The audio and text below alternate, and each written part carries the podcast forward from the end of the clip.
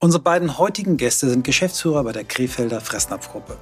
Unter dem Motto Happier Pets, Happier People arbeiten die beiden zusammen mit mehr als 16.000 Menschen aus über 50 Ländern in über 1800 Märkten in 13 Ländern dafür, das Zusammenleben zwischen Mensch und Tier einfacher, besser und glücklicher zu machen. Unser erster Gast hat nach seinem Studium der Wirtschafts- und Sozialwissenschaften in Dortmund, das er als Diplomkaufmann abgeschlossen hat, 15 Jahre in der Telekommunikationsbranche gearbeitet. Zuletzt als Vice President Controlling und Procurement bei der Versatel AG. Seit mehr als acht Jahren ist er bei Fressnapf, seit 2021 als CFTO. Was das ist, wird er uns nachher erklären. Unser zweiter Gast hat Wirtschaft in Wittenherdecke und der UCLA Anderson School of Management studiert. Nach seinem Berufseinstieg bei Bertelsmann war er zunächst über neun Jahre bei McKinsey und danach ebenfalls über neun Jahre bei der Rewe Group, zuletzt als CMO. Dort haben wir uns kennengelernt. Das ist immer der Vollständigkeit halber wichtig, das auch zu sagen. Mitten in der Corona-Pandemie startete er als CEO der Fressnapf Holding SE. Seit fast sechs Jahren beschäftigen wir uns mit der Frage, wie Arbeit den Menschen stärkt, statt ihn zu schwächen. In mehr als 360 Folgen haben wir uns mit über 400 Menschen darüber unterhalten, was sich für sie geändert hat und was sich weiter ändern muss. Wir sind uns ganz sicher, dass es gerade jetzt wichtig ist, denn die Idee von New Work wurde während einer echten Krise entwickelt.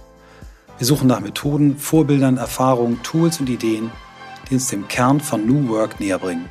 Darüber hinaus beschäftigt uns von Anfang an die Frage, ob wirklich alle Menschen das finden und leben können, was sie im Innersten wirklich, wirklich wollen. Ihr seid bei On the Way to New Work heute mit Christian Kümmel und Dr. Johannes Stegmann.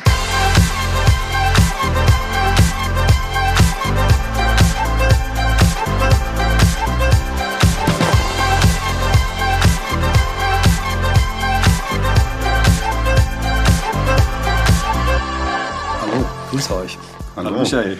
Schön, dass du bei uns bist. Ja, ich bin ganz froh, dass ich bei euch bin, dass wir das hinkriegen. Das ist immer unser ganz großes Ziel gewesen, diese Podcast-Folgen bei den Menschen idealerweise zu machen, manchmal bei uns im Studio. Natürlich, aufgrund der Corona-Krise haben wir viele Dinge auch äh, remote gemacht, aber es sind eigentlich mal die, die Erlebnisse, die am meisten Spaß machen, bei den Menschen zu sein, in den Umfeldern, wo sie arbeiten. Und wir sind hier bei euch in Krefeld. Ähm, und ähm, ihr kennt das Spiel schon so ein bisschen, wir haben uns ja auch ein bisschen vorbereitet. Die erste Frage heißt immer, wie, wie seid ihr der Mensch oder die Menschen geworden, die ihr heute seid? Wer möchte anfangen? Soll ich starten? Also, was hat mich geprägt? Ähm, bei mir waren das vor allem unterschiedliche Gruppen von Menschen. Ähm, natürlich äh, die größte Prägung am Anfang des Lebens kommt über die Familie.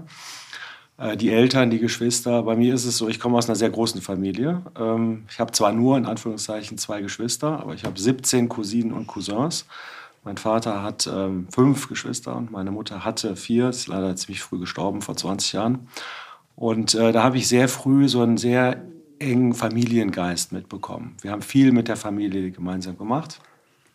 Und ähm, ähm, diesen starken Zusammenhalt, ähm, der ist mir einfach da mit der Muttermilch übergeben worden. Und äh, wir sind heute noch mit der Familie ganz, ganz eng.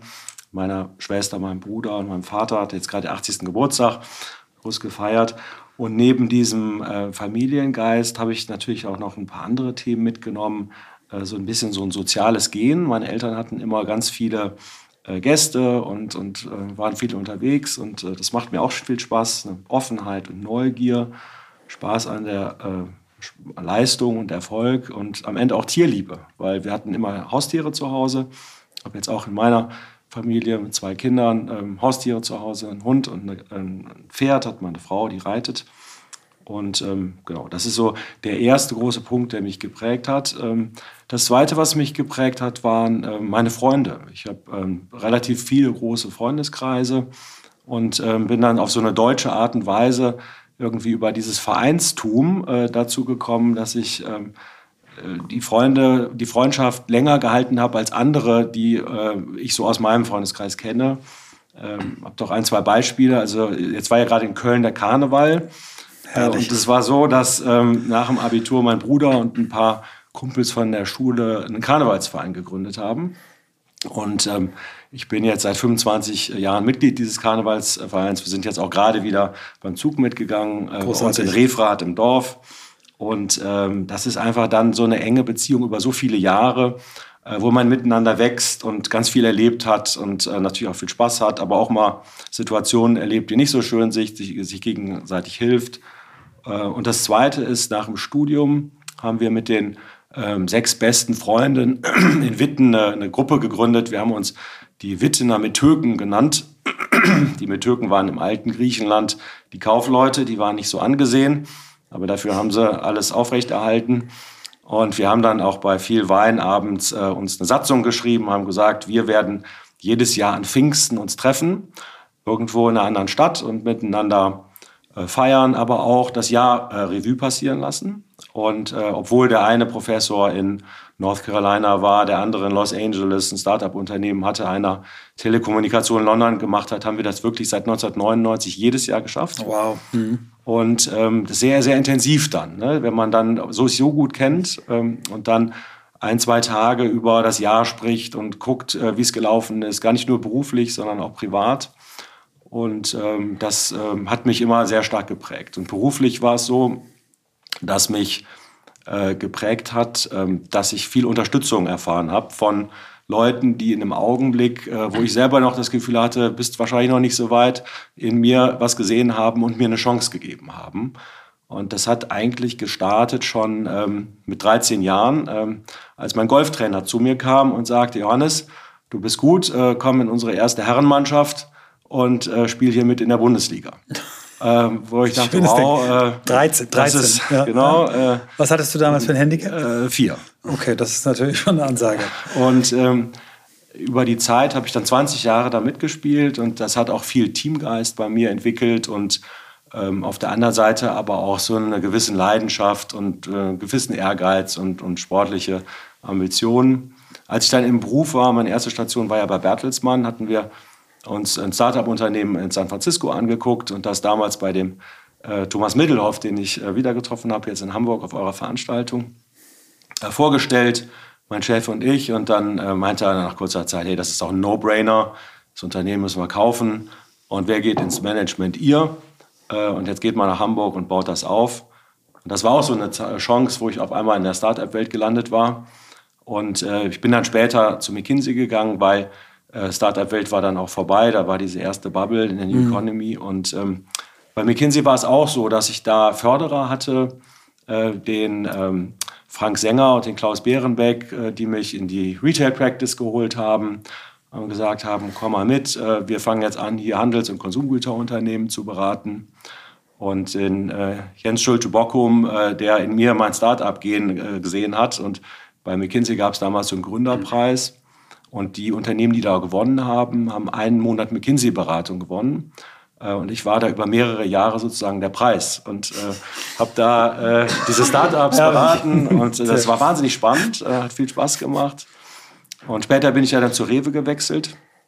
Und auch da war es so, bin ich erstmal eingestiegen äh, in eine Strategierolle, habe eine interne Unternehmensberatung aufgebaut und ähm, dann im Rahmen von einer Strategiesitzung mit dem Vorstand vorgeschlagen, wir müssen eigentlich eine Digitaleinheit äh, schaffen, die auf der grünen Wiese das ganze E-Commerce-Geschäft, aber auch Omnichannel und Venture macht. Und da war es der Lionel Suck, der sagte, Johannes, wer tut doch da Geschäftsführer und bau das auf? Und ähm, später, äh, als wir schon was größer war, mich dann auch zum äh, CMO der Rewe machte, hm. äh, wo ich ihm gesagt habe, Mensch, so richtig gut mit dem Handzettel und äh, Eigenmarkenmarketing und Sponsoring kenne ich mich nicht aus, aber er sagte damals, das kriegst du schon hin. Äh, das Wichtige ist, diese neuen Arbeitsweisen, die ihr bei Rewe Digital eingeführt habt, ähm, in die äh, große klassische Rewe zu bringen. Und rückblickend hat das auch gut funktioniert. Und am Ende war es auch der Thorsten Töller, den ich dann 2020 wieder kennengelernt habe, hatte ich schon mal vorher kennengelernt.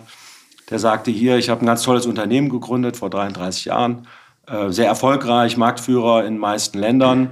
Aber wir sind irgendwie so der äh, Versorger. Ähm, wir werden zum Abholen vom Futter genutzt, aber dieses ganze Emotionale, was man eigentlich spielen kann, das gibt es noch nicht.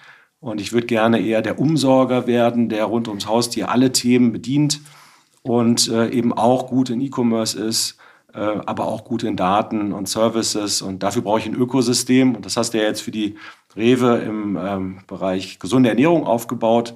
Komm darüber, übernimm die Gesamtverantwortung und hilf mir, das aufzubauen. Hm. Und dann bin ich hier 2020 gestartet äh, mit einem fantastischen Team, unter anderem dem Christian und macht riesig viel Spaß. Großartig. Vielen Dank für, die, für diesen Ritt durch dein, dein aufregendes Leben. Ein paar Jahre durfte ich dich ja da begleiten in deiner Rolle als äh, CMO bei Rewe.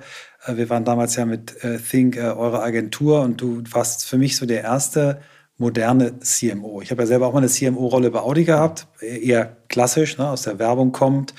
Ähm, und du hast eben genau diesen Weg äh, aus Digital First äh, kommt, erst die digitale Infrastruktur und dann die anderen Marketing-Themen dazugenommen. Und ich habe das nicht eine Sekunde gemerkt, dass du vielleicht bestimmte Themen mhm. nicht dabei hattest, nicht drauf hattest. Und ähm, du bist so diese, diese Mischung, das hat mal ein Gast bei uns gesagt, oder war es für mich so diese Mischung, also ein moderner äh, CMO sollte eigentlich eine Mischung sein aus ähm, äh, Statistikprofessor und Märchenonkel. und das fand ich ganz ein schönes Bild, und, dass du eben sowohl dieses Storytelling drauf haben musst, äh, als auch ähm, Daten. Und ähm, das erste haben wir schnell gemerkt, aber dass du eben auch in, in Narrativen denkst und in Stories, das konnten wir damals schon spüren. Mhm.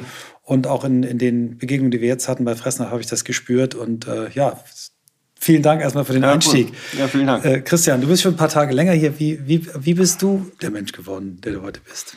Ja, die, die Wurzeln sind ähnlich. Meine Familie, mein Elternhaus. Ähm, wir sind zwar eine deutlich kleinere Familie als die von Johannes, aber ähm, das hat sich dadurch ausgezeichnet, dass wir wirklich ein super offenes Haus waren, wo wirklich jeder, der das Herz am rechten Fleck hat, äh, herzlich willkommen ist. Und das hat mir so ein, eine Prägung mitgegeben, dass gute Verbindungen zwischen völlig unterschiedlichen Menschen tatsächlich eine unglaublich positive Energie erzeugt.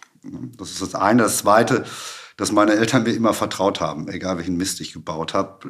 Die hatten nur immer eine Bedingung. Und das war, dass ich zu meinen Sachen, die ich verbockt habe, tatsächlich auch stehe und gerade dazu stehe. Und das waren so zwei Elemente, die ich äh, jetzt im Nachhinein, man reflektiert ja viel über sein Leben, ähm, tatsächlich als zwei ganz, ganz prägende Elemente mitnehme. Ne? Eine gute Beziehung zu meinen Eltern, zu meiner Schwester.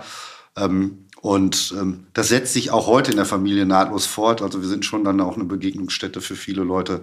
Ähm, freuen uns immer, wenn viele Leute um uns rum sind. Mittlerweile dann auch ein Hund und zwei Katzen. Die Fische haben wir mittlerweile abgegeben. Aber äh, da ist immer was los bei uns. Wir sprechen dann auch gerne mal von der Villa Kunterbund ja, an der Stelle. So, das ist der eine Teil gewesen. Und der zweite Teil ist ähm, der Leistungssport. Ich habe Fußball gespielt. Ähm, es hat zwar nie gereicht dazu, dass ich dann wirklich in den wirklichen Profibereich komme, aber in der Jugend sehr hoch gespielt, auch um die deutsche Meisterschaft beim ehrwürdigen VfL Bochum.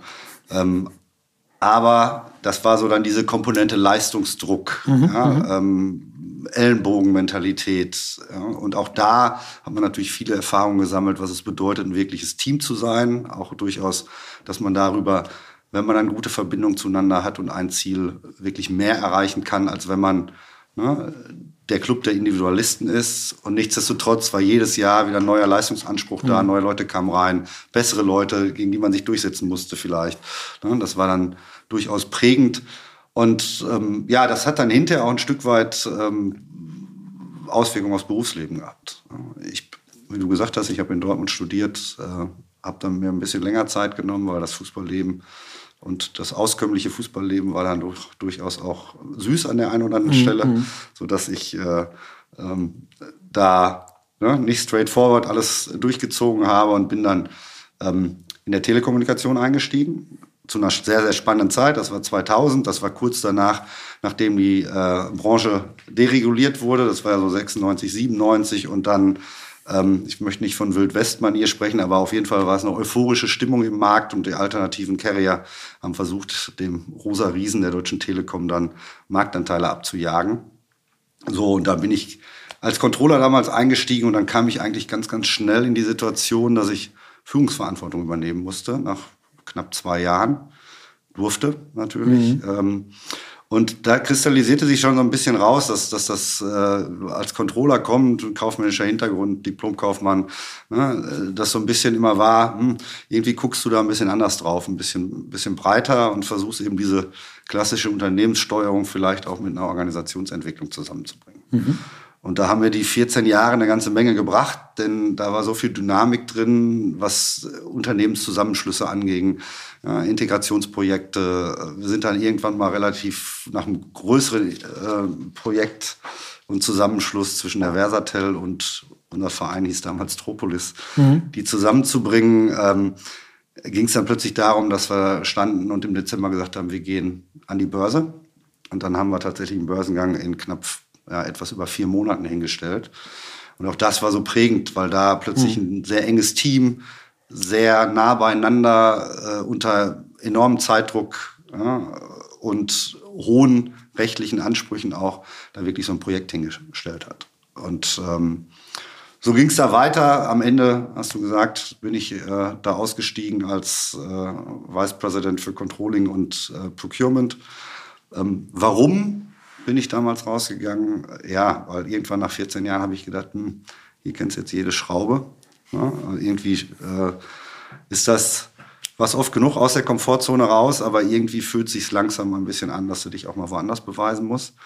Ähm, und wie es dann häufig so im Leben ist, plötzlich kommt ein Angebot und ähm, ja, ähnlich wie Johannes es gerade erzählt hat, durchaus äh, ein interessantes Unternehmen, was erstmal im ersten Moment ähm, für mich genau das verkörpert hat, nämlich irgendwo eine kulturelle Prägung hinzustellen und einen hohen Leistungsanspruch zu haben.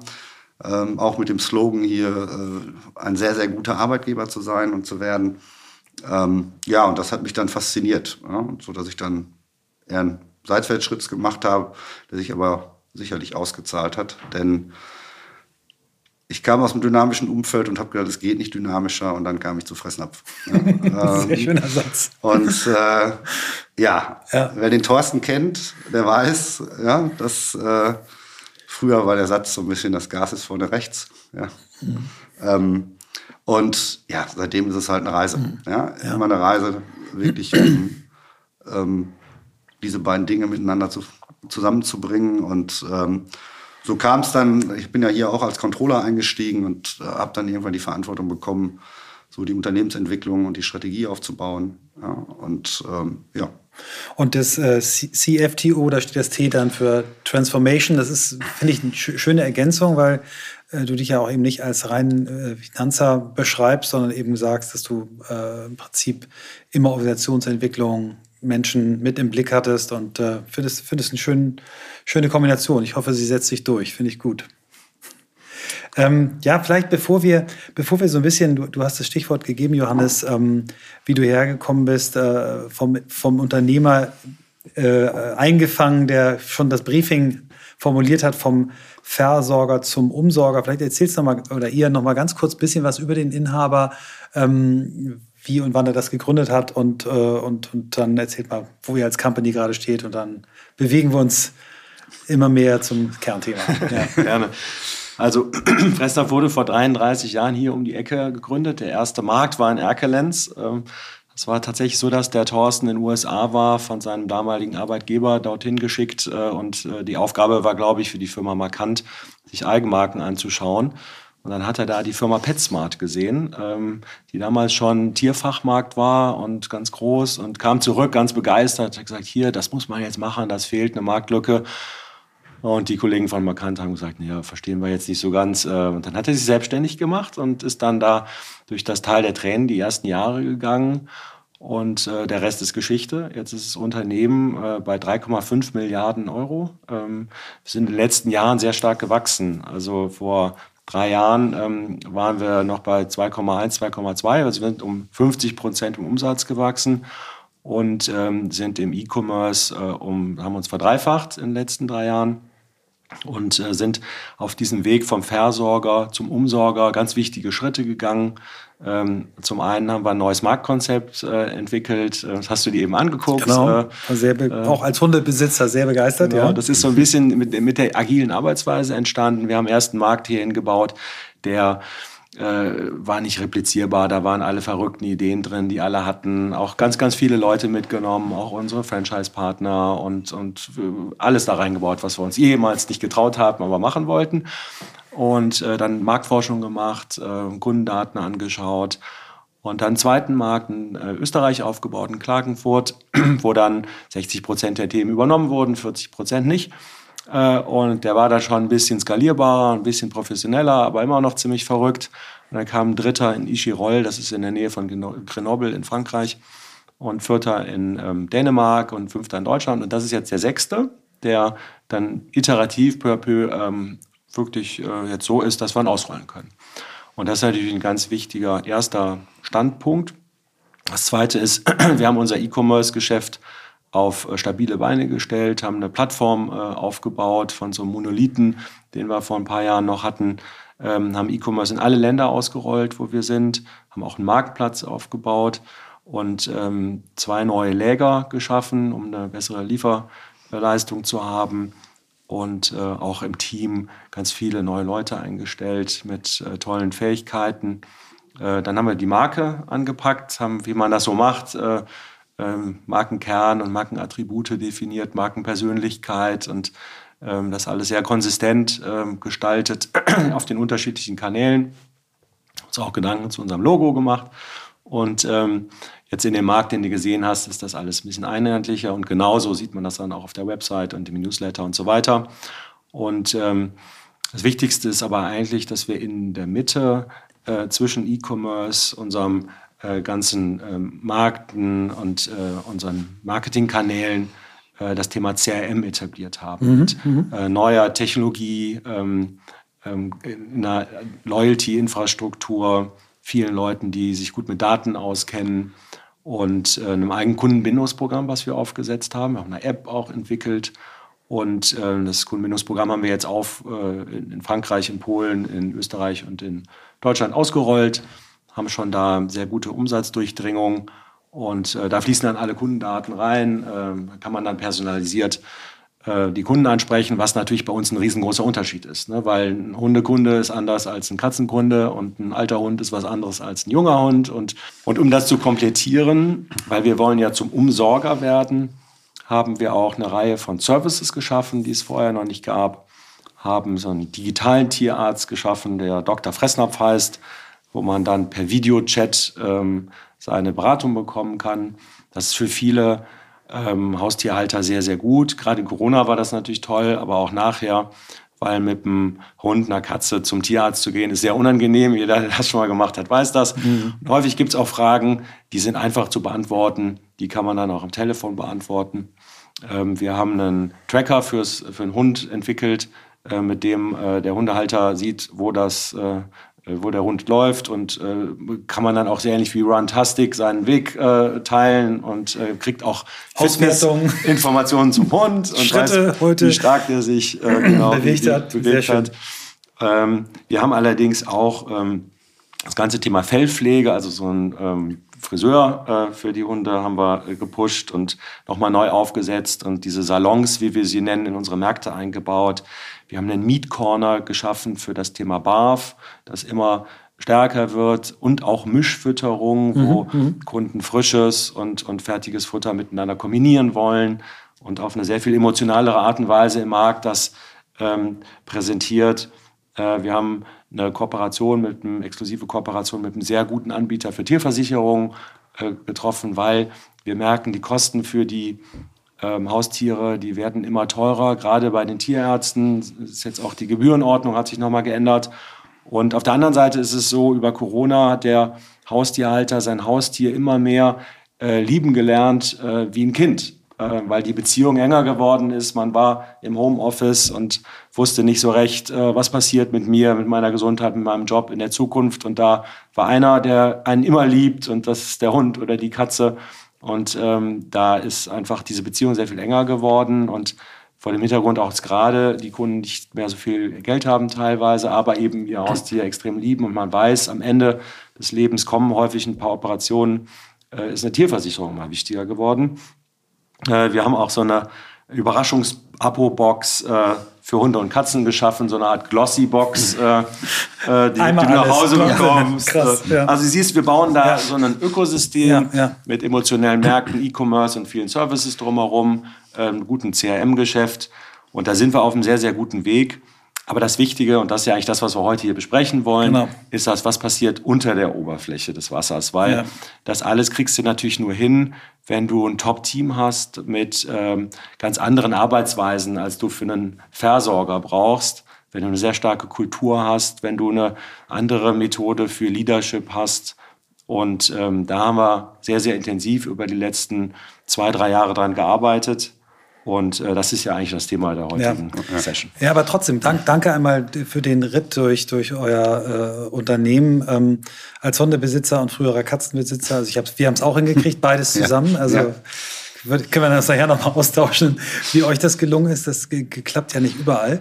Ähm, also immer großes Interesse an dem, an dem Unternehmen gehabt, Kunde äh, seit vielen Jahren. Ähm, aber das mal so zu sehen, was, was ihr drumherum gebaut habt, gerade in den letzten Jahren, ist schon sehr, sehr beeindruckend. Und äh, das Wachstum, was du gerade geschildert hast, macht natürlich ähm, die Arbeit äh, äh mit den Menschen hier nicht einfacher. Das heißt, ihr müsst ja in einer Zeit, wo wir nicht nur Fachkräftemangel, sondern generell Personalmangel haben, wo viele Leute auch keine Lust mehr haben, im, im Laden zu stehen. Also ihr habt da nicht nur Thema Leadership, sondern ja ein bisschen die Fläche große Herausforderung. Und deswegen ähm, super, wenn wir mal unter die Wasseroberfläche tauchen und ähm, Ihr habt ja, das habe ich ja in der, in der Anmoderation vorgelesen, ziemlich klare Vision, Happier Pets, Happier People. Vielleicht fangen wir mal, fangen wir da mal an bei, beim Purpose, bei dem, was euch treibt und dann über Leadership bewegen wir uns genau. in den Maschinenraum. Ja, cool. Ähm, genau, das ist nämlich die Würze. Ne? Dann, wenn man dem Johannes da so zuhört, dann äh, merkt man mal, wie bunt dieses Ökosystem eigentlich ist, wie dynamisch, wie viel Leben da drin ist. Und ähm, das heißt am Ende des Tages eben auch, dass wir uns als Organisation deutlich weiterentwickeln müssen. Und wir sprechen manchmal gar nicht mehr davon, dass wir hinterher noch eine Organisation haben, sondern eher einen Organismus, der so eng aufeinander abgestimmt ist, dass da wirklich ähm, das eine in das andere greift, ja, kundenzentriert, ähm, technologiebefähigt und datengetrieben. Das sind so die drei sehr nüchternen Stichworte. Und ähm, es hängt sich tatsächlich alles auf bei dem Thema Happier Pets, Happier People. Ähm, und ich glaube, das People-Thema kann man auch weitertreiben, ja, äh, weil das gilt eben auch für unsere Mitarbeiter. Und ähm, wir fahren schon einen Ansatz, dass wir sagen an der Stelle, es ist die größte Transformation in der Unternehmensgeschichte vom Umsorger, vom Versorger zum Umsorger an der Stelle. Das ist leicht gesagt, aber es ist halt eben auch über etliche Jahre ein tradierter Händler gewesen, der die klassischen Strukturen hat und jetzt ne, zukünftig eine Organisation zu haben, die genau diese Dynamik gehen kann in so einem Ökosystem, das ist eine tolle Herausforderung, aber eben auch kein Walk in the Park. Ja, das muss man eben auch sagen. Ähm, wir haben aber einen super guten Ansatz an der Stelle, nämlich genau das Thema aufzunehmen, Happier Pets, Happier People und das eben auch nach innen mhm. äh, weiterzutreiben. Und den Purpose, also die Leidenschaft bei unseren Mitarbeitern für das Thema, das Zusammenleben zwischen Mensch und Tier einfacher, besser und vor allem jeden Tag glücklicher zu machen, ähm, das ist schon enorm. Also da haben wir sehr, sehr gute Startvoraussetzungen. Und deswegen mhm. Haben wir auch relativ klar ähm, immer wieder adressiert, dass bei uns der Mensch den Unterschied macht. Und ähm, haben mittlerweile wirklich ein gutes Transformationsformat, wo alles aufeinander abgestimmt ist. Denn wir sind natürlich auch kein Charity Club. Ja, wir haben nämlich die große, wunderbare Situation, dass wir das, was wir da im Ökosystem machen, aus uns heraus finanzieren können. Und dass diese Unabhängigkeit, ähm, die weiter zu behalten und immer weiter auszubauen, ist natürlich nochmal auf der kommerziellen, auf der wirtschaftlichen Ebene durchaus auch ein motivierender Antriebsfaktor. Ja? Denn wir können entscheiden, was wir machen, wie viel Gas wir geben oder mhm. ja, wo wir ein bisschen reduzieren. Und das sind so mal die Grundzüge. Mhm. Und da äh, sprechen wir dann unter der Oberfläche davon, wie wir die Bausteine alle so zueinander bringen. Ja. Ja? Und hier kommt die Mini-Werbung, bevor es gleich mit On the Way to New York weitergeht. Und unser Werbepartner in dieser Woche und in dieser Folge ist ein Partner, der für etwas Grundlegendes sorgt, was ich jeden Tag im Büro brauche. Kaffee und Wasser. Es geht um Fresh at Work. Ad wird in diesem Fall übrigens nicht als Zeichen ausgeschrieben, sondern Ad ausgeschrieben. Fresh at Work www.ftf.de slash work. Da findet ihr alle Informationen. Aber was ist es genau? Fresh at Work ist ein Konzept für Kaffee- und Wassergenuss für B2B-Kunden. Das bedeutet, ihr bekommt einen Rundum-Service mit monatlichem Gesamtpreis, ein All-Inclusive-Paket für die Geräte. Und ihr habt eben auch einen Service dabei. Das heißt, ihr habt einen garantierten Service, dass die Geräte, und das ist bei Kaffeemaschinen ja nicht ganz unwichtig und auch bei den Wassermaschinen wahnsinnig wichtig, dass ihr eben alles im Preis drin habt, damit ihr keine versteckten Kosten habt oder extra Arbeit damit habt. Ihr habt also Kaffeebohnen, Kakaopulver, die Installation, die Lieferung, alles mit drin. Vor allem sind es auch nachhaltige Edelstahlgeräte mit Hygienefilter, nicht ganz unwichtig, um diesen gleichbleibenden Geschmack zu haben, den man sonst nur außerhalb vom Büro habt. Keine versteckten Kosten, habe ich schon gesagt und eben alles transparent durch die monatliche Pauschalrechnung. Wenn ihr jetzt sagt, klingt spannend, Ihr habt aber auch mal vielleicht schwach frequentierte Monate dabei. Kein Problem. Auch hier hat Fresh at Work schon eine Lösung. Kurzum, guckt es euch an. Fresh at Work ist ein super transparentes Konzept. Ich kenne das Unternehmen. Ich finde es wahnsinnig spannend. Ich finde es eine coole Idee. Deswegen alle Informationen auf freshatwork.de slash work und ihr bekommt über die Landingpage sechs Monate Rabatt von 10% auf den monatlichen Tarif. Das Ganze gilt bis zum 1.5. diesen Jahres. Also einfach rundum sorglos, keine versteckten Kosten, faire Abrechnung. Das Ganze mit Kaffee, Wasser und was man dazu noch braucht. Jetzt viel Spaß mit On the Way to New Work und ich hole mir jetzt erstmal einen Kaffee. Ähm, ich ich habe euch ja kennengelernt als Company. Ähm, wir haben vorher noch mal kurz darüber gesprochen. Da durfte ich mal einen kleinen äh, Impulsvortrag Anfang des vorletzten Jahres, Anfang 21, mal euch geben, eurem gesamten ähm, Leadership-Team, also Geschäftsleitung plus euer sogenanntes EMB, Executive Management Board, und war mega beeindruckt, was für gute Fragen da kamen, wie, wie interessiert die Leute waren, äh, wirklich mit 60 Leuten so einen Zoom-Call zu machen und trotzdem das Gefühl zu haben, ich sitze mit euch in einem Raum, das war, war sehr beeindruckend. Und äh, vielleicht ist das das Stichwort, dass ihr eigentlich ja am Kopf angefangen habt. Ne? Ihr habt nicht gesagt, jetzt, ja, wir bilden mal unsere Leute aus. Und nee, ihr habt gesagt, Leadership Team first. Vielleicht erzählt ihr mal, wie ihr euch da auf die, auf die Reise begeben habt. Ja, das war sehr spannend. Ähm, es waren ja mehrere Blöcke. Ne? Einmal neue Arbeitsweisen und neue Struktur, aber vor allem das Thema Leadership und Vertrauen zueinander schaffen. Und ähm, ich weiß das noch genau, ich war relativ neu noch hier, ähm, gerade gestartet und wir hatten so einen Offsite mit unserer Geschäftsleitung. Das sind äh, wir zwei und ähm, noch äh, sechs weitere Kollegen, sieben weitere Kollegen.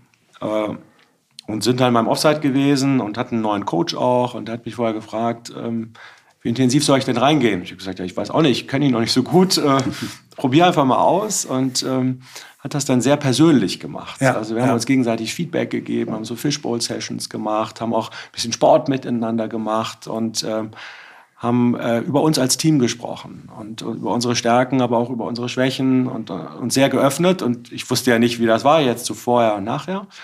Und dann haben wir im Nachhinein Feedback gemacht und uns angeguckt und gefragt, wie war das denn? Und haben alle gesagt, super, das hat total gut getan und lass das so weitermachen und sind dann in ein äh, sehr intensives und längeres Transformationsprogramm gegangen, das eigentlich drei große Eckpfeiler hat. Äh, wir haben uns zum ersten erstmal nur individuell jeder mit sich beschäftigt und haben über unsere persönlichen Ziele gesprochen haben darüber gesprochen, was unsere beste Version ist, haben darüber gesprochen, wie wir gesünder sein können, wie wir besser schlafen können. Haben uns dann jeder auch so einen Aura-Ring angezogen.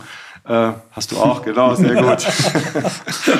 und, und das auch gemessen und miteinander geteilt mhm. und ähm, haben auf unsere Ernährung acht, geachtet mhm. und dann aber auch einen Kalender angeguckt und geschaut, okay, wie kriegen wir denn Freiraum? Wie können wir denn wirklich das machen, was wir wollen? Wie können ja. wir zu einem besseren Ich werden? Das war so der erste Block.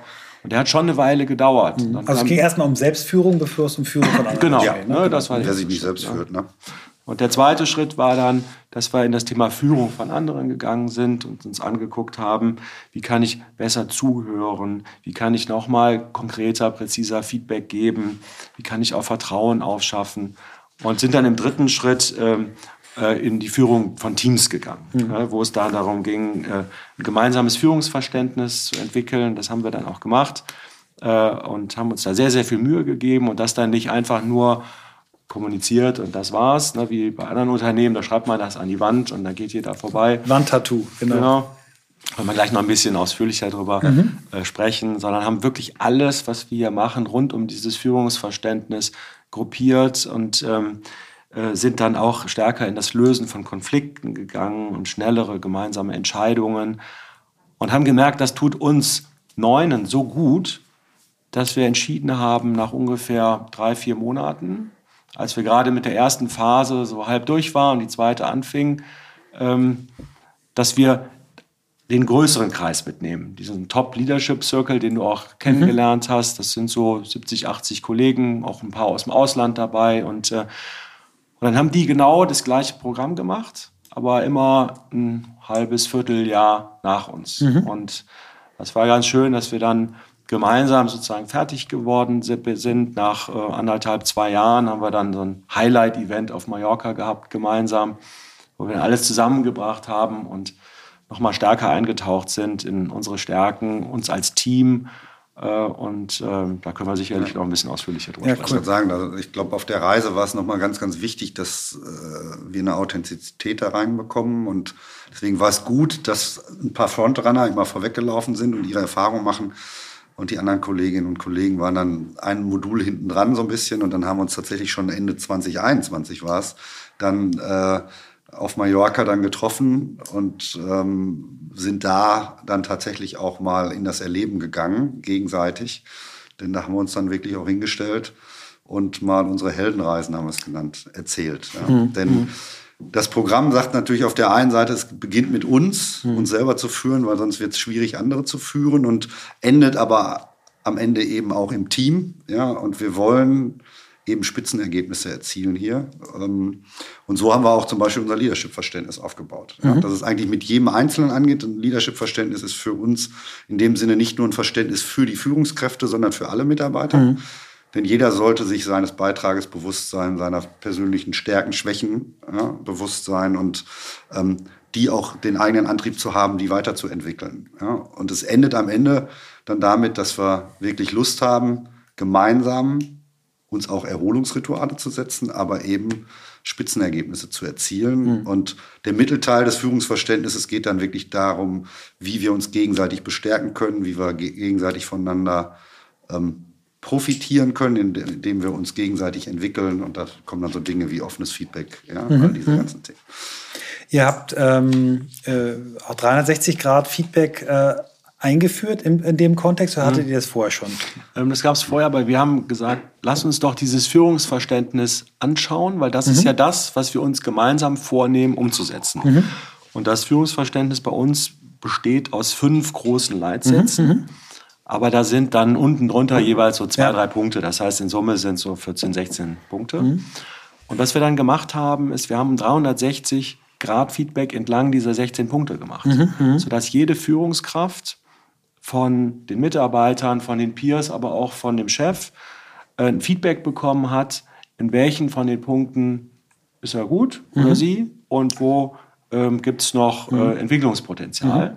Ähm, und das war ähm, sehr, sehr, sehr persönlich, auch viel mit Freitext und äh, hat den Führungskräften einen guten Start gegeben, an den richtigen Themen zu arbeiten. Und dann haben wir einen zweiten Punkt gemacht und wir haben zu jedem von diesen Themen haben wir Trainingsprogramme entwickelt, äh, sehr unterschiedliche. Mhm. Manche so übliche, ein bisschen Frontaltraining mit dem Trainer, manche aber auch gemeinsam, Peer-to-Peer, -peer, äh, viel auch von Kolleginnen, die äh, dann äh, Themen unterstützen und da so ein bisschen Champions für gewisse Themen waren, sodass man in dem Unterthema, wo man das Gefühl hatte, ah, da muss ich als Führungskraft mich noch verbessern, ähm, uns weiterentwickelt haben. Und das diskutieren wir auch regelmäßig ähm, in unseren äh, Führungskräften-Sessions, die wir auf unterschiedlichen Ebenen machen. Äh, von daher war das unser Weg, äh, wie wir dieses Führungskräfteverständnis zum, zum Leben erweckt mhm, haben. Mhm. Lass, lass uns da ruhig mal reinspringen. Also vielleicht, was mich interessiert, ist, A, wie, wie seid ihr auf die fünf äh, Kapitel oder Leitsätze gekommen und, und erzähl sie mal, erzähl sie mal mhm. ruhig. Was sind bei euch, was, wo, wo, was sind eure Grundprinzipien und Überzeugungen? Wir sind alle Leader. Mhm. Ähm, wir vertrauen einander. Mhm. Wir bestärken einander. Wir inspirieren und sind fokussiert und wir erzielen Spitzenergebnisse. Das sind die Headlines. Mhm. Und die werden dann ne, tiefer ausgedeutet. Super. Aber ähm, ich glaube, es ist ein bisschen selbstsprechend. Jeder ja. ist wichtig. Ja. Jeder fühlt sich. Was ich, was ich gut daran finde, was auch absolut State of the Art ähm, moderne Führungserkenntnis ist, diese, diese Mischung aus psychologischer Sicherheit, ne, dass man sich wirklich gegenseitig stärkt und nicht versucht, sich die Stühle abzusägen, mhm. aber gleichzeitig trotzdem einen Performanceanspruch. Ne? Also viele, die das Wort psychologische Sicherheit hören und hören, dass das der, der Hauptfaktor ist, warum Teams erfolgreich sind oder nicht, hören dann da auf und sagen, so ab jetzt alle im Stuhlkreis. Ja.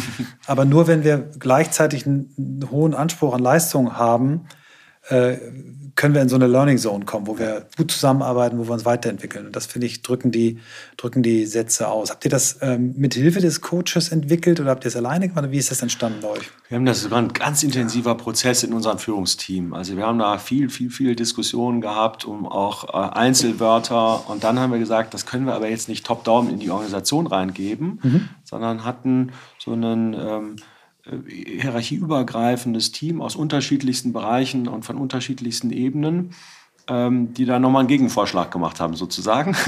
Und sich das angeschaut haben und sagen, ah, hier an der Stelle. Ne? Also wir hatten zum Beispiel ja. gesagt, wir geben uns radikales Feedback. Mhm. Ne? Und da war uns klar, das Wort radikal ist schwierig. Aber auf der anderen Seite haben wir gesagt, wir wollen wirklich zeigen, dass es ein starkes Feedback ist ne? mhm. und nicht nur so lalilu. Und dann kam das Team zurück und hat gesagt, Leute, radikal, wir wissen, was ihr wollt, aber mhm. können wir nicht machen. Ne? Mhm.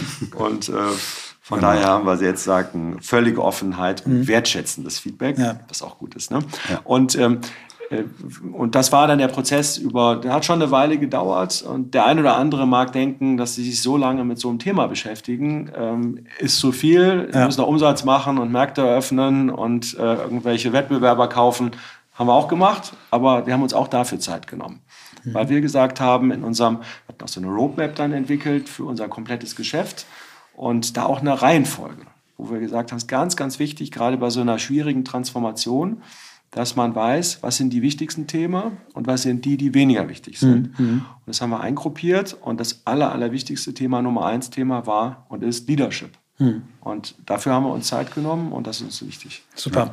Also das, damit seid ihr, finde ich, ein Unternehmen eurer Größe und auch aus eurer Branche, glaube ich, ziemlich weit vorne. Wenn man so in Corporate Germany sich anguckt, wie werden Menschen eigentlich Führungskräfte, gibt es eigentlich zwei Faktoren, äh, indem sie älter werden, also ne, lange da sein, älter werden, und indem sie irgendwas ganz gut können. Das ja. sind so die zwei Gründe und vielleicht noch, weil sie sich reinquatschen, weil sie sich gut verkaufen können. Das sind so die drei Faktoren, also sehr platt gesagt, ne, warum man Führungskraft wird. Ähm, aber eigentlich so Führungsfertigkeiten, Führungstalent und so weiter, da wird gar nicht so drauf geguckt. Ähm, und die, meine Frage ist, wie, wie erkennt ihr Führungspotenzial bei euch? Ihr braucht ja, also meine Einschätzung ist, äh, bei mindestens 1800 Menschen, die, die so eine Filiale führen können. Wobei ihr habt auch, glaube ich, Franchise-Partner oder sind das alles eigene Geschäfte eigentlich? Also wir haben 1800 mhm. Märkte, mhm. von denen sind ungefähr 900 durch Franchise-Partner, mhm. Äh, nee Quatsch, 700 durch mhm. Franchise-Partner mhm. gesteuert hier in Deutschland. Wir haben 200 weitere hier in. Deutschland. Äh, die unsere eigenen sind. Im Ausland haben wir alle Märkte selber. Ja, aber das heißt. Aber auch das Zusammenspiel mit ja, den franchise genau, also, ist sehr starkes. Und auch da wollt ihr, bevor Kunde ein Bild ja. abgeben, also ihr habt sehr viele Führungskräfte, ja. die auch so diesen Kundenkontakt haben. Und wie identifiziert ihr äh, Führungskräfte? Woran macht ihr das fest, ob jemand führen kann? Ja, erstmal ähm, glaube ich, wenn wir auf unsere Führungsmannschaft gucken, dann ist die ähnlich geprägt, äh, historisch wie anhand der drei Beispiele, die du mhm. gerade genannt hast. Und ich glaube, wir würden beide nicht verhehlen, dass wir vielleicht auch äh, ursprünglich mal so zur, zur Führungsposition. Also ich bin auf jeden, auf Fall, jeden Fall, von einem Tag auf den anderen Führungskraft ja. geworden und äh, hatte jetzt kein Führungsqualifizierungsprogramm ja. und vorher ein Assessment, ob ich eine gute Führungskraft bin. Ähm, genau, und deswegen ähm, bringen wir tatsächlich eine neue Facette rein. Mhm und ähm, ja, gehen dann eben jetzt gerade auch über das Thema Feedback und äh, das Thema Bewertungen ein Stück weit, ja, aber wir, wir stellen das wirklich unter das Thema Entwicklung, weil wir einfach sagen, ne, ähm, muss man vielleicht noch erwähnen, dass wir auf der anderen Seite auch äh, Fachkarrieren interessanter gemacht haben, äh, Fachkarrieren interessanter gemacht haben äh, bei uns im, ja, und das so ein bisschen glatt gezogen haben, dass man nicht, wenn man gut und größer werden will, dass man unbedingt Führungskraft sein muss. Ne? Das ist, glaube ich, auch nochmal ein wichtiges, ganz, ganz wichtiges Element, weil ansonsten ja. ist der Antrieb, Führungskraft zu werden, häufig ein monetärer. Äh, monetärer. Und das ist dann am Ende des Tages fürs Unternehmen, für die Menschen, die auch entwickelt werden wollen und dann eine Führung neben sich haben, die eigentlich aus einer ganz anderen Motivation mhm. in die Führung gegangen sind, eigentlich ein Desaster. Ja, ja, ja. Und das muss eben auch in Rahmenbedingungen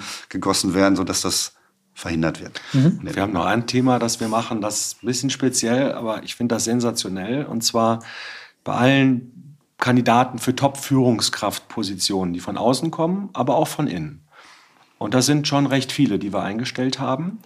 Machen wir ein ganz normales Bewerbungsprozess, den jeder so kennt, wo viel über Fachliches, aber auch über Führung und Persönliches spricht. Und bevor dann der oder die Kandidatin genommen wird, gehen wir in ein unglaublich persönliches Assessment mit einem Psychologen. Hm. Das dauert fünf bis sieben Stunden, den ganzen Tag. Und da wird darüber gesprochen, was einen antreibt. So ein bisschen der Start, den wir mhm, heute gemacht mhm, haben. Ne? Mhm. Ähm, was ist wichtig für dich? Ähm, was, was, ist, was sind deine Werte äh, im Leben? Und wir haben dem Psychologen unser Führungsverständnis gegeben, haben gesagt, versuch herauszubekommen, inwiefern diese Führungskräfte zu unseren Werten passen, zu unseren Zielen mhm. und was sie antreibt und wie sie in Stresssituationen reagieren und wie sie führen.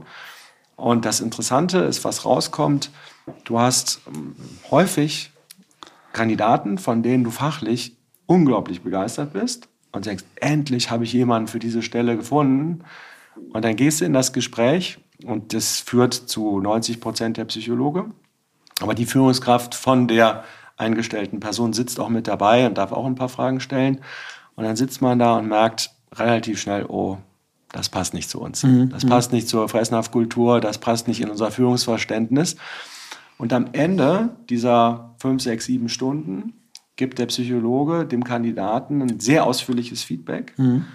Und es war ganz häufig so, dass der Kandidat gesagt hat, Mensch, das war mit der spannendste Tag in meinem Leben. Da mhm. hat mich gerade jetzt jemand so richtig gut kennengelernt und mir so persönliches Feedback gegeben. Ja.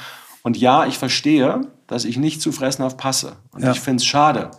Aber tatsächlich bin anders, mhm. als ihr das hier wollt. Mhm. Und andersrum findet man über den Weg dann Leute, die wirklich auch vom Führungsverständnis und von Werten gut passen mhm. und nicht nur, weil sie gut irgendwelche IT-Sachen können mhm. und ein Lager geleitet haben oder Märkte ja. eröffnen können.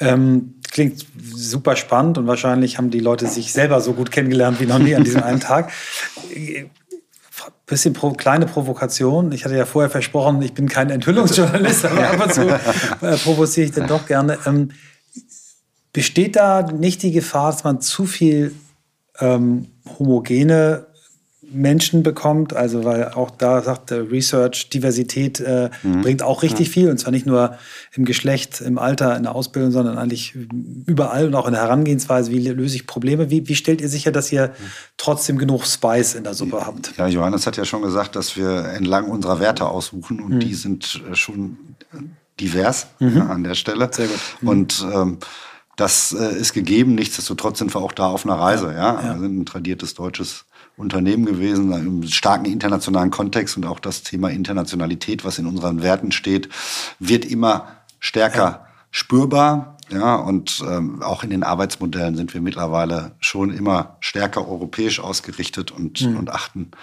ja, da drauf. Und also wie gesagt, unsere DNA, unsere, unsere Kultur, unsere Werte drücken genau das aus und äh, deswegen schauen wir schon drauf, dass wir da nicht ähm, ja zu eindimensional unterwegs sind. 50 Nationalitäten ist schon mal ein guter Anfang, ja. was die Diversität genau. angeht. Super. Genau. Das, das, geht ja auch mal stark ja. von so einem Gründer aus. Ja. Ne? Und das ist einfach so, dass der Thorsten von Anfang an, und jeder, der ihn kennt, weiß, dass ein sehr offener Typ ist, äh, für alle Nationalitäten und äh, Denkweisen offen und äh, von daher äh, auch das Unternehmen so aufgebaut hat. Ne? Und wenn man hier ankommt, merkt man, dass da schon ein anderer Spirit ist als vielen größeren Konzernen, die dann eher vielleicht ein bisschen hierarchischer, strukturierter sind, äh, was auch seine Vorteile in Sachen Professionalität hat.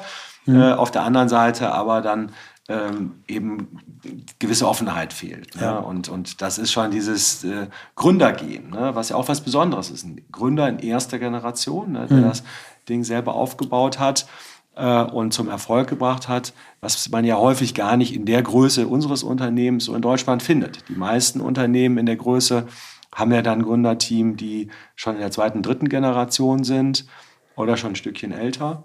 Und äh, das ist schon ein bisschen was Besonderes an Fressnapf. Äh, und das merkt man auch, wenn man hier ja. ist.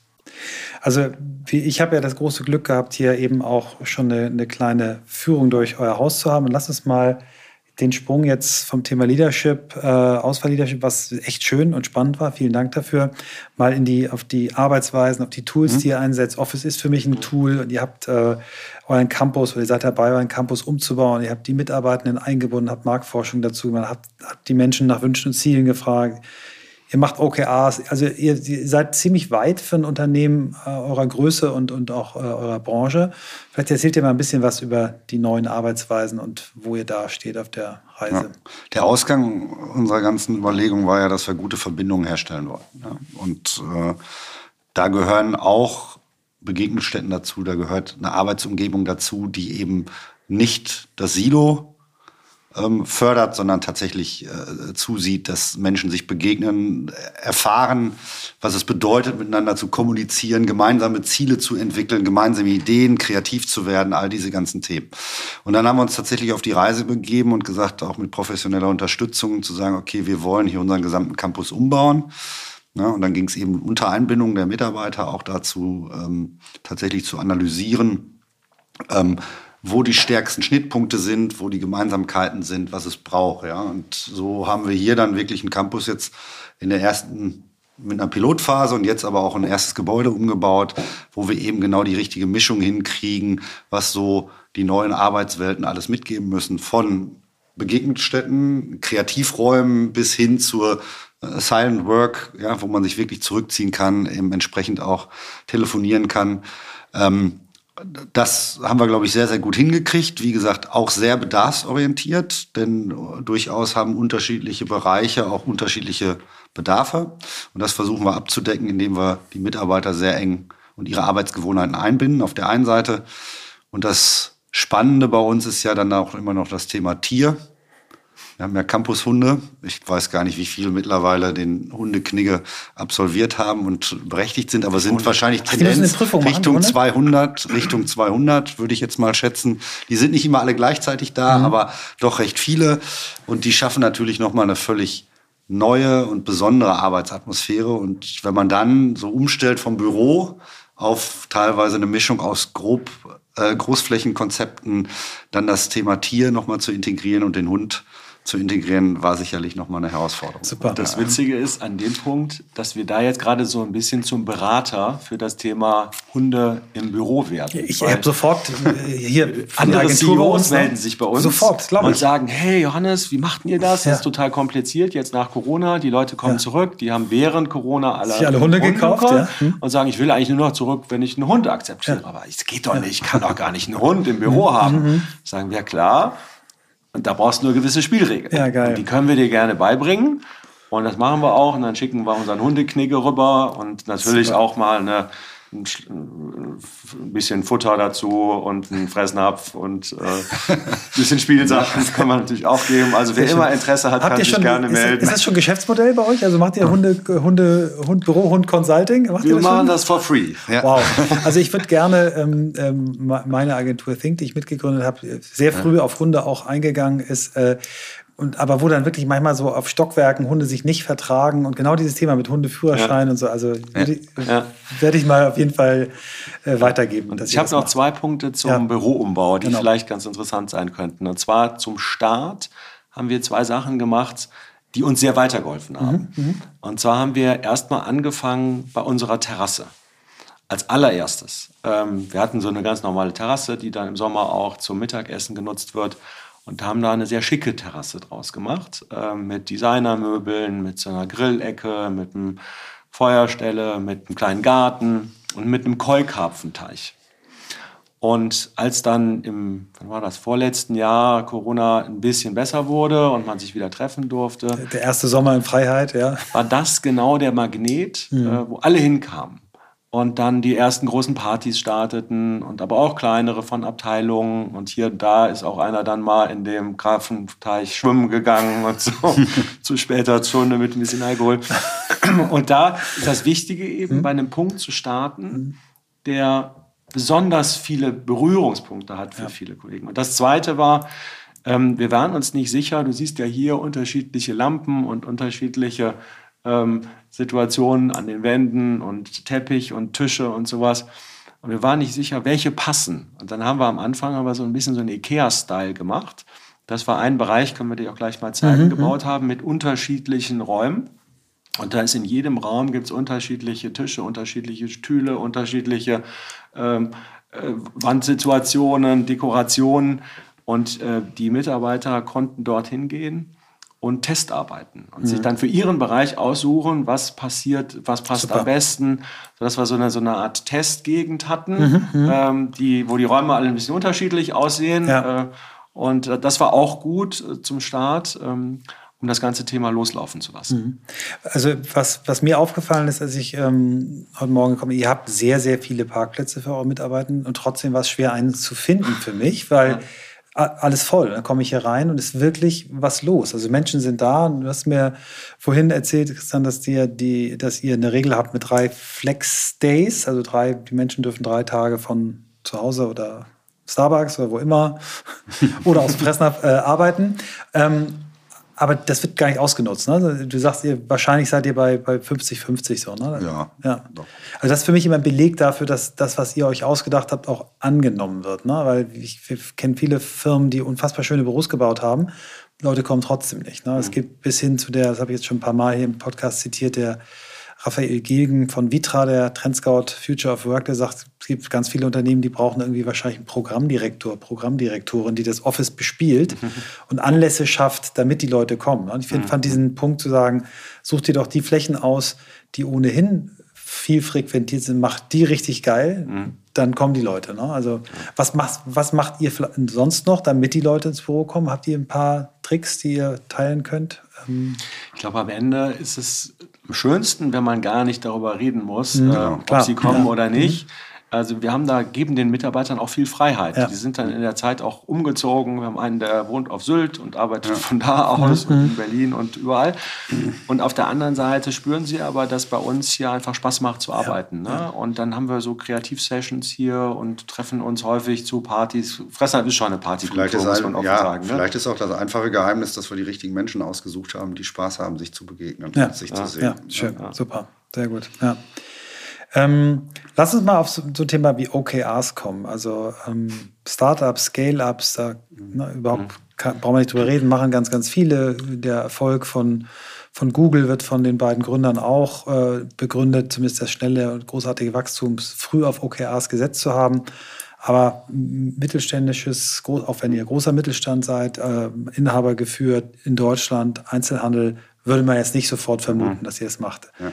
Erzählt mal, wo ihr da, ja. wo ihr da steht. Also das ist damit gestartet, dass wir, also ich habe vorher in der Vergangenheit auch schon immer OKR ja. bei der Rewe gemacht, aber in Einzelabteilungen mhm. nur. Mhm. Und ähm, als ich dann zu Fressnapf gekommen bin, ähm, war die Frage, was ist der Fressnapf-Stil für OKRs? Mhm. Weil OKRs überall anders. Ja. Und die Gefahr von OKRs am Anfang, dass es als so eine Rechenübung abgetan wird, wo man nur irgendwelche Listen ausfüllen muss mhm. und dass man den Wert nicht versteht. Ja.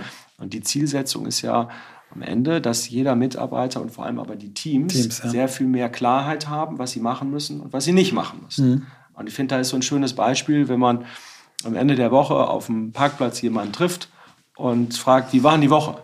Und derjenige, der kein OKR gemacht hat, der sagt, oh, jetzt muss ich erst mal überlegen, was habe ich die Woche überhaupt gemacht? Ja, ähm, ach, ich hatte da mal ein Meeting und irgendwie fühlt sich ganz gut, aber ich weiß eigentlich nicht genau. Mhm.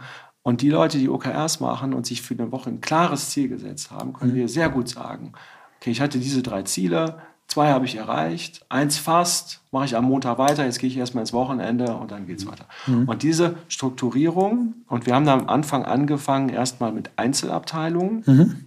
Die OKR gestartet haben, wo wir OKR-Champions ausgebildet haben mhm. und hatten mhm. auch eine Beratung dabei, die uns dabei geholfen hat und ähm, sind dann über diese Pilotabteilung äh, rausgegangen und ähm, haben einen Bereich nach dem anderen eingeführt und sind jetzt hingegangen und haben es umgedreht von Bottom-up auf Top-down und haben das ganze Unternehmen in OKRs gebracht und auch als Geschäftsleitung fürs gesamte Unternehmen sogenannte Molds entwickelt, also Midterm Goals, wo wir sagen, was für das Jahr relevant ist was sind unsere 10, 11, 12, 13 wichtigsten Themen, die wir dieses Jahr erreichen wollen, was sind die Ziele darunter, was ist unser mhm. Beitrag.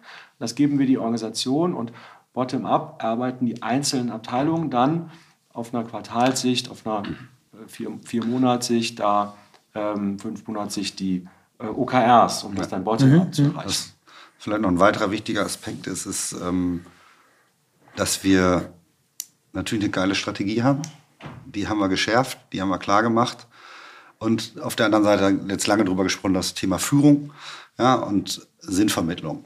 So. Und dann kam auch eine ganz wichtige Entscheidung für uns. Ähm, wie wollen wir das denn untermauern? Und wir sind halt ganz klar hergegangen und haben zum Beispiel Individualziele rausgenommen. Mhm, mh. OKR steht ja nun auch für Teamziele mhm. an der Stelle und das passte dann eben auch ins Konzept. Ja. ja. Und so können wir dann die Strategie tatsächlich bis zur Implementierung runterbrechen und da unten dann aber auch tatsächlich wirklich Teamziele machen und wo wir jetzt einen weiteren großen Schritt, wenn wir von Top-Down sprechen, dann hört sich das so hierarchisch an. Nein, es geht eigentlich darum, dass wir sehr, sehr fokussiert versuchen, unsere Strategie ne, umzusetzen und uns nicht äh, zu verwässern, sondern wirklich von oben ne, kaskadierend dann gucken, dass alle sich hinter den wichtigsten Zielen vereinen. Ja, und das ist eigentlich die Philosophie dahinter. Und dann kamen wir nach ein paar Methodenchecks dazu, dass OKR zu uns eigentlich perfekt mhm. passt. Mhm. Und deswegen sind wir jetzt seit, glaube ich, zwei Jahren dabei, das mhm. tatsächlich einzuführen. Und äh, es wird immer fruchtbarer und es mhm. verfängt immer mehr. Und mittlerweile trifft man immer weniger auf dem Parkplatz, die nicht wissen, was Das Schöne ist auch das ja. Thema Transparenz einmal, mhm. dass jeder die OKRs von den anderen einsehen kann, auch ja. in einer gewissen Phase der Diskussion auch damit diskutieren kann. Und das Zweite ist das, das Cross-Funktionale. Mhm. Weil ganz, ganz viele Themen, die wir jetzt hier machen, um unser Ökosystem aufzubauen, sind ja abteilungsübergreifend. Da arbeiten Kollegen mit aus der Logistik, aus dem IT-Bereich, aus dem Marketing aus und so weiter. Und ähm, da, wo wir nicht ein Produktteam bauen können, wo die Leute eh integriert sind und in eine Richtung arbeiten, obwohl sie aus unterschiedlichen Bereichen kommen, äh, hilft das eben dann, übergreifende OKRs zu haben, wo man in seinen Zielen sagt, das ist mein Ziel, dafür brauche ich aber auch dich, obwohl du aus dem anderen Bereich bist. Mhm. mhm. Und ähm, das war immer so ein Thema, was wir über die letzten Jahre hatten, dass äh, in unseren Feedbacks, wir machen auch regelmäßig äh, Feedbacks hier, haben so einen Pulscheck, nehmen wir den, aufgezeigt. Ähm, äh, da haben uns die Mitarbeiter so gespielt, dass das crossfunktionale Arbeiten ist noch nicht so gut. Also mhm. wir, da mhm. müssen wir noch besser werden. Mhm. Und das ist, äh, da hilft einem OKR auch. Ja, ich finde das Charmante an, an äh, OKRs äh, eben auch, dass du nicht nur top-down, sondern auch bottom-up, ja. dass die Teams quasi mhm sich selber auch Ziele setzen. Dann dieses äh, Zwischenabteilung, dass du einfach ein ganz anderes Verständnis füreinander kriegst, dass du in Meetings auf einmal auch weißt, warum argumentiert wer wie und man ja. nicht immer nur denkt, ähm, was haben die da wieder im Schilde, ne? dieses typische Silo-Denken. Finde ich, finde ich gut, ja. Ähm, du hast gerade das Thema Pulse-Check angesprochen. Ihr macht das äh, alle zwei Monate. Erzähl mal was dazu, weil, weil ich habe äh, im, im Vorgespräch gehört, dass ihr auch richtig gute Werte habt, ne? dass ihr hohe ja. Mitarbeiterzufriedenheit habt. Und genau, wie macht ihr, macht ihr das? Also wir haben da ein, ein Tool, was, was gut ist, dass es ein Standard-Software-Tool ist, was äh, ein, die Möglichkeit gibt, sich mit 750 anderen Unternehmen zu vergleichen und ähm, fragen ja, Sag alle, mal ruhig, wie es heißt. Das ist immer wie, wie die. Ähm das ist von Qualtrics, das ja. ist die Plattform. Mhm. Und ja, ja und es wahrscheinlich, wenn man es alle zwei Monate macht, jetzt nicht 300 Fragen, sondern eher ein schlankes ne, Fragenset. Genau, ne? ein Set, was wir regelmäßig abfragen, das mhm. ist so ein, wir nennen es mal so den Employer ne, Net mhm. Promoter Score, ja. den Engagement Index ist da drin, ja. also wie ist die Verbundenheit. Und dann haben wir zweimal im Jahr ein vollumfängliches, wo wir wirklich dann auch mhm. über, wie werden die Werte gelebt, ja, wie ja. sind Führungsfragen, also einmal das komplette und ansonsten greifen wir uns ne, in einem gewissen Rhythmus immer spezielle Gebiete raus, sind auch flexibel, wenn mal aktuelle Themen im Unternehmen gerade äh, akut sind, dass wir dann speziell da auch mal mhm. nachfragen, wenn wir vielleicht Veränderungen haben oder dergleichen, wie da ja. die Stimmungslage ist. Und so läuft das. Aber im, ich glaube, es sind dann sechs oder sieben Mal im Jahr messen wir hier so den Engagement mhm. Index, ne, äh, den Employer Promoter Score. Ja, finde ich super. Der, ja. der läuft immer durch. Ja. Und da schneiden wir relativ gut ab. Äh, also wir sind da bei so der Motivation und äh, der Begeisterung, dass die Mitarbeiter hier bei Fressnapf arbeiten, äh, immer unter den Top 10 Prozent der Unternehmen, die da mitmachen. Ähm, das für uns Wichtige ist aber, dass das ein Feedback-Tool für die Mitarbeiter ist, äh, auch für die Führungskräfte, die das dann nutzen können. Ähm, mhm. sodass es innerhalb dieser, das ist also nicht nur das, ein Impulscheck, sondern mhm. es gibt dann auch für jeden Bereich gibt es einen dedizierten Mitarbeiter, der die Aufgabe hat, die Diskussionen anzuschieben und zu sagen, hey, da war jetzt hier im Pulscheck das und das nicht so gut, lass doch mal überlegen, was können wir für Maßnahmen erheben und diese äh, Champions treffen sich auch regelmäßig miteinander, tauschen sich aus über äh, die Maßnahmen, die dann mhm. abteilungsübergreifend laufen, aber auch in den Abteilungen. Und äh, wir haben dann am Ende sogar auch das Ergebnis dieses Pulschecks äh, in unsere gesamten Ziele äh, eingeführt. Der Christian hat es eben schon gesagt, mhm. wir haben uns dazu entschieden, keine individuellen Ziele mehr zu haben, auch für unsere variable äh, Vergütung, sondern gemeinsame Ziele. Also jeder hier, äh, der eine variable Vergütung hat, kriegt äh, seinen Bonus auf Basis von gemeinsamen Zielen für alle gleich. Und eines der Ziele ist, diesen Net Promoter Score der Mitarbeiter, also die Zufriedenheit der mhm. Mitarbeiter zu mhm. entwickeln äh, und ähm, ja, ja, von daher haben wir den alle sehr stark im Blick. Das ist, glaube ich, auch nochmal ganz wichtig. Ähm, wir haben natürlich die glückliche Situation, dass wir uns nachhaltig entwickeln können und sehr wertorientiert arbeiten, mal rein auf der mhm. Unternehmensentwicklungsebene und haben dann eben auch einen Strategienavigator eingezogen, wo das Thema Mensch ja, klar platziert ist als einer der Top-KPIs auch, ne, was, wir, was wir weiterentwickeln wollen und dass das da auch genauso gleichgewichtet ist wie beispielsweise am Ende des Tages auch die Finanzergebnisse. Weil ja. wir einfach total davon überzeugt sind, dass es eine Ursache gibt und eine Wirkung und ein, ein Ergebnis. Ja, gerade auch ein Finanzergebnis ist letztendlich immer die, Ur die Ursache liegt darin, wie gut wir beim Kunden sind, wie gut wir intern miteinander zusammenarbeiten und unsere Prozesse aussehen und ähm, dass wir die richtigen Menschen ja, haben. Und das äh, drücken wir halt eben auch da aus in unseren Zielsystemen. Und das verfängt sehr gut. Sehr cool. Ein äh, Thema, was äh, mich seitdem ich arbeite quält, was äh, mich am meisten gequält hat in meiner Zeit äh, bei Audi, ist das Thema Meetings. Ähm, wir haben Zahlen von, von Microsoft gehört, dass während der Corona-Krise die, die Dauer, die wir in Meetings sitzen, um Faktor zweieinhalb angestiegen ist. Das durchschnittliche Meeting von 35 auf, äh, von 25 auf 35 oder auf jeden Fall auch gestiegen ist. Ähm, viele Unternehmen äh, haben uns berichtet, vor Corona waren wir irgendwie ganz okay, während Corona auch und jetzt aber ganz schwierig, weil wir wissen gar nicht mehr, wie man Meetings richtig macht. Ähm, vielleicht gehen wir mal eine Ebene über Meeting rüber und sagen Kommunikation im Unternehmen mit Mitarbeitern. Ne? Was habt ihr für Formate? Was habt ihr für Erfahrungen? Wie, wie geht ihr mit dem Thema um? Starten. Also Kommunikation ist uns wahnsinnig wichtig. Gerade in so einer Transformation ist es sehr relevant, mhm. ähm, viel zu kommunizieren. Und ähm, wir haben da unterschiedliche Formate, ähm, um zentral zu kommunizieren. Wir haben beispielsweise unser Intranet, nicht im Intranet, sondern in einer App, wo man auch interaktiv arbeiten kann mhm. und liken mhm. kann und teilen und auch selber äh, eigene Momente. Ähm, und das wird sehr, sehr intensiv im Unternehmen genutzt. Ähm, klar, wir machen auch so All-Hand-Meetings. Ähm, wir haben ein neues Format entwickelt, wo wir als Geschäftsführung in Meetings reingehen und man quasi der Geschäftsführung über die Schulter blicken kann bei einem Meeting, wo wir am Anfang erzählen, was gerade so im Unternehmen passiert und dann gehen wir in ein Meeting rein und zeigen dann immer auch den Ausschnitt, was da so in unserem Tag äh, passiert. Wir hatten eine ganz schöne Situation, dass die Auszubildenden äh, zu uns kamen und sagten, ja, hm, bei Fressnapf sind ja so viele neue Leute gestartet, man kennt sich gar nicht mehr. Es wäre doch gut, wenn man so eine Art äh, so Dating-Service hätte äh, und jeder sein äh, Profil einstellen kann äh, und man dann miteinander gematcht wird. Und wir haben auch schon ein Tool gefunden, das man nutzen kann, und zwar ist das dieses hier. Und wir haben auch schon einen Namen äh, und wir würden das nämlich Click und Connect nennen. Dann haben wir gesagt, ja wunderbar, ist ja schon alles fertig, dann machen wir das. und haben das dann angefangen vor so anderthalb Jahren. Mhm, mhm. Und seitdem äh, gibt es dieses Click und Connect. Wir nehmen da auch dran teil. Und dann wird man dann äh, blind gematcht. Ne? Und man mhm. kann entweder sich digital treffen, dann auch eine Kollegin aus Irland oder ein Kollege aus Polen war schon mal mit bei mir bei meinem mhm. Click und Connect. Oder aber wenn man hier am Campus ist, dann geht man dann zusammen Mittagessen oder geht mit dem Hund zusammen eine Runde oder so, was auch immer gerade da so passt. Aber lernt sich einfach kennen. Also, dass wir da viele Formate gemacht haben. Und tatsächlich war es bei uns auch so, dass wir mit den Meetings äh, ein bisschen Schwierigkeiten hatten, weil die waren teilweise nicht so gut. Und dann haben wir eine Befragung bei den Mitarbeitern gemacht. Wie findet ihr es denen? Und ja. das erzählen? Ja, dann haben wir einmal sensibilisiert, da setzen wir wieder bei dem Thema Selbstführung an. Ja, tatsächlich so ein paar Hilfetipps gegeben, wie ähm, man sich denn eigentlich bewusster darüber werden muss, bringe ich eine, einen Beitrag oder nicht? Ja, Ziehe ich was aus dem Meeting oder nicht?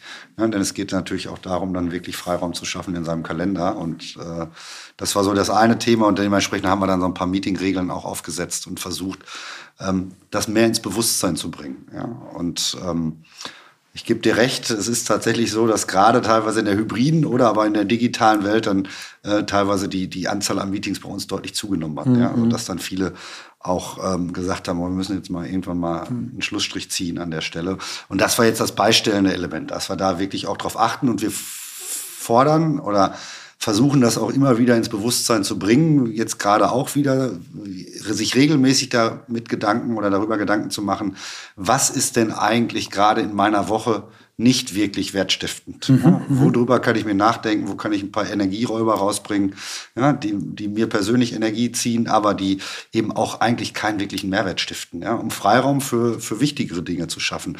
Und da erinnern wir eigentlich regelmäßig dran, dass wir es immer wieder aufnehmen, weil das ist natürlich auch ein Entwicklungsprozess. Ja. ja. Es ist immer noch so, wenn der Chef ruft, ne, dann wird gemacht. Und das ist aus meiner Sicht eine, eine, Kombination aus vielen Dingen, beispielsweise dann auch mal positiv Nein zu sagen und auch mal wirklich zu sagen, ähm, so, ich habe was Wichtiges zu tun und wenn ich da jetzt meine Zeit mit verbringe, dann kann ich was anderes nicht tun. So, dass es ein Zusammenspiel aus ganz, ganz vielen Elementen sind. Der Ursprung ist sicherlich wieder in dem Thema Selbstführung, Führungsverantwortung. Ja, da legen wir eigentlich die Keimzelle so ein bisschen und darüber versuchen wir das immer besser hinzukriegen. Und das Interessante bei dieser Befragung zu den Meetings war, dass am Ende rauskam, dass die Mitarbeiter, die das ja ausgefüllt haben, gesagt haben, puh, also bei einigen Meetings weiß ich gar nicht, ob ich es überhaupt brauche. Bei einigen Meetings weiß ich gar nicht, ob die Teilnehmer die richtigen sind. Und dann fehlen aber ganz wichtige andere Meetings. Mhm. Wir haben uns das sehr zu Herzen genommen und die komplette Meetingstruktur verändert. Also manche Meetings gibt es gar nicht mehr. Ja. Andere haben wir in der Zusammensetzung verändert, sodass das nicht hierarchisch ist, sondern teilweise auch aus unterschiedlichen Bereichen unten drunter Mitarbeiter drauf. Dann haben wir ganz neue Meetings geschaffen, wo wir gemerkt haben, hey, wir müssen uns mehr über unseren Kunden unterhalten und haben ein Meeting geschaffen, wo wir einmal in der Woche in einer großen Runde nur über den Kunden sprechen und äh, darüber, was passiert gerade bei unserem Kunden, wer entwickelt sich gut, wo nicht und äh, so weiter. Und haben auch ganz bewusst gesagt, wir als Geschäftsleitungsgruppe gehen aus manchen Meetings ganz raus. Hm. Es gibt ein wichtiges Meeting, wo die großen Investitionsentscheidungen getroffen werden bei uns. Also alle großen Projekte, auch die Produktteams reviewed werden. Und da ist kein einziger aus der Geschäftsleitung dabei, sondern da sind nur VPs und Ebene drunter, die dort dann die Entscheidungen diskutieren. Und ich weiß noch am Anfang in der Geschäftsleitung, als wir das diskutiert haben, war so, ah, hm, da brauchen wir mindestens ein Veto, weil wer weiß, was da passiert, wenn die Mitarbeiter das entscheiden. Und am Ende, wir haben kein einziges Mal das Veto getroffen. Dieses Team äh, arbeitet da komplett selbst autorisiert und ähm, super gut und im Zweifel viel besser als die Geschäftsleitung das könnte, mhm. Weil die in diesen individuellen Themen viel stärker drin sind. Ja. ja. Und ähm, das hat Fressauf schon noch mal ein Stückchen auch äh, verändert, dass wir uns auf eine andere Art und Weise jetzt ja. da zusammensetzen. Großartig. Das ist äh, wirklich ein tolles Zeichen, Verantwortung dann wirklich auch abzugeben und, und nicht nur Scheinverantwortung. Äh, Wir haben hier, wenn Christoph dabei ist, der passt immer auf und sagt mal, wir laufen auf die Stunde zu. Wir, okay. wir sind hier deutlich über die Stunde rübergelaufen, aber überhaupt kein Problem. Ich fand es hochspannend. Ähm, zum Schluss stellen wir neuerdings immer eine, eine neue Frage ähm, und die äh, beantworten einige privat, andere beruflich. In dem Fall stelle ich sie euch für euch als Unternehmen. Ähm, wo wollt ihr noch hin? Wir als Fressnapf. Ja, wenn du lieber, ja. wenn du, lieber du als Johannes sagen willst, kannst du auch. Aber, aber ich frage es jetzt mal, weil ihr jetzt als Team hier sitzt. Hm? Ja. Also wir sind da auf dem Weg ne? und wir sind mhm. eigentlich gerade erst gestartet, ähm, dieser, dieser Umsorger zu werden, der wirklich sämtliche Themen rund ums Haustier bedient. Ähm, das ist äh, noch eine Strecke zu gehen äh, in Sachen Emotionalität, in Sachen auch Kundenverständnis, Daten, IT-Struktur äh, und auch auf der Mitarbeiterseite. Ne? Und ähm, das, das macht jeden Tag unheimlich viel Spaß. Aber man merkt auch, es gibt noch viele offene Themen, wie das wahrscheinlich jeder merkt, der irgendwo im Job ist. Ähm, von daher, wenn ich mir jetzt sagen würde, wo wollen wir in drei, fünf, sieben Jahren stehen, dann ist es genau äh, dieser Umsorger, ne, der seinen Kunden genau verstanden hat, äh, der seinen Kunden glücklich macht und dadurch auch das Haustier und den dahinterstehenden Menschen. Äh, und ähm, ja klar, wir müssen auch irgendwo von leben, dann einen höheren Share of Wallet hat sodass der Kunde gar nicht mehr eine Sekunde darüber nachdenkt, zum Wettbewerber zu gehen, sondern alle Themen, die es rund ums Haustier gibt, bei Fressnapf bedient bekommt. Ähm, ja, ich möchte dahin, dass wir ähm, unseren Traum, den wir heute, glaube ich, ein bisschen vermittelt haben, dass der wahr wird und dass wir den Beweis antreten, dass wir tatsächlich, wenn wir Elemente aus dem Spitzensport, und darüber haben wir heute viel gesprochen, wenn wir die in einem Unternehmen etablieren, dass es tatsächlich das äh, absolut erfolgreichste Unternehmen wird. Und da glauben wir, glaube ich, beide fest dran. Und das ist sehr eng mit New Work verbunden, denn die Elemente, die man da wiederfindet, von Erholungsritualen über äh, das tiefgehende Vertrauen zwischen Menschen, darauf äh, Potenzialentfaltung und Entwicklung zu sehen, äh, mit einem radikal oder sehr offenen Feedback, aber im Sinne, dass wir vertrauen uns und wir wollen uns gegenseitig besser machen, dass dieser, dieses Potenzial Mensch tatsächlich der Ursprung ist, wenn man das hebt, dass man dann einfach auch ähm, bessere Ergebnisse erzielt, vielleicht so ein bisschen happier people, happier results, sowas in der Art. ja, äh, und das tatsächlich äh, mitzugestalten und zu erleben, das, äh, ja, dann wäre ich schon sehr glücklich. Viel Erfolg euch dabei und vielen Dank. Danke, Michael. Am Ende dieser Folge werden unsere Hörerinnen und Hörer sich vielleicht wundern, warum wir zweimal pro Woche senden. Das haben wir uns für die Jubiläumswochen, also den Monat nach unserem sechsten Geburtstag vorgenommen. Wir werden also vier Wochen lang jede Woche zwei Folgen zeigen. Ich denke, dass wir hier mit der Folge von Fressnapfen schönen äh, Beitrag für diesen Donnerstag haben. Äh, ich bin wirklich begeistert, wie die beiden Geschäftsführer das Unternehmen führen, wie viel Gedanken sich um die Art und Weise der Zusammenarbeit machen und was für ein ja, schönes Thema die beiden auch haben. Und äh, nicht vergessen, wer gerne äh, Tipps haben möchte, ähm, wie man Hunde im Büro integriert, äh, kann sich bei den beiden wenden. Wer Schwierigkeiten hat, an sie ranzukommen, schickt mir eine Direktnachricht auf LinkedIn und ich leite das dann gerne weiter. Und zum Geburtstag darf man sich ja immer was wünschen. Christoph und ich, wir würden uns wahnsinnig freuen, wenn wir ein paar äh, Fünf-Sterne-Bewertungen bekommen auf den Plattformen, aber noch lieber Kommentare. Da sind in den letzten Wochen ein paar wirklich schöne eingegangen, aber das hilft uns, den Podcast weiterzuentwickeln. Also dafür schon mal vielen Dank im Voraus und für die, die es schon gemacht haben, im Nachhinein. Es macht wahnsinnig Spaß und wir freuen uns auf die nächsten sechs Jahre mit euch.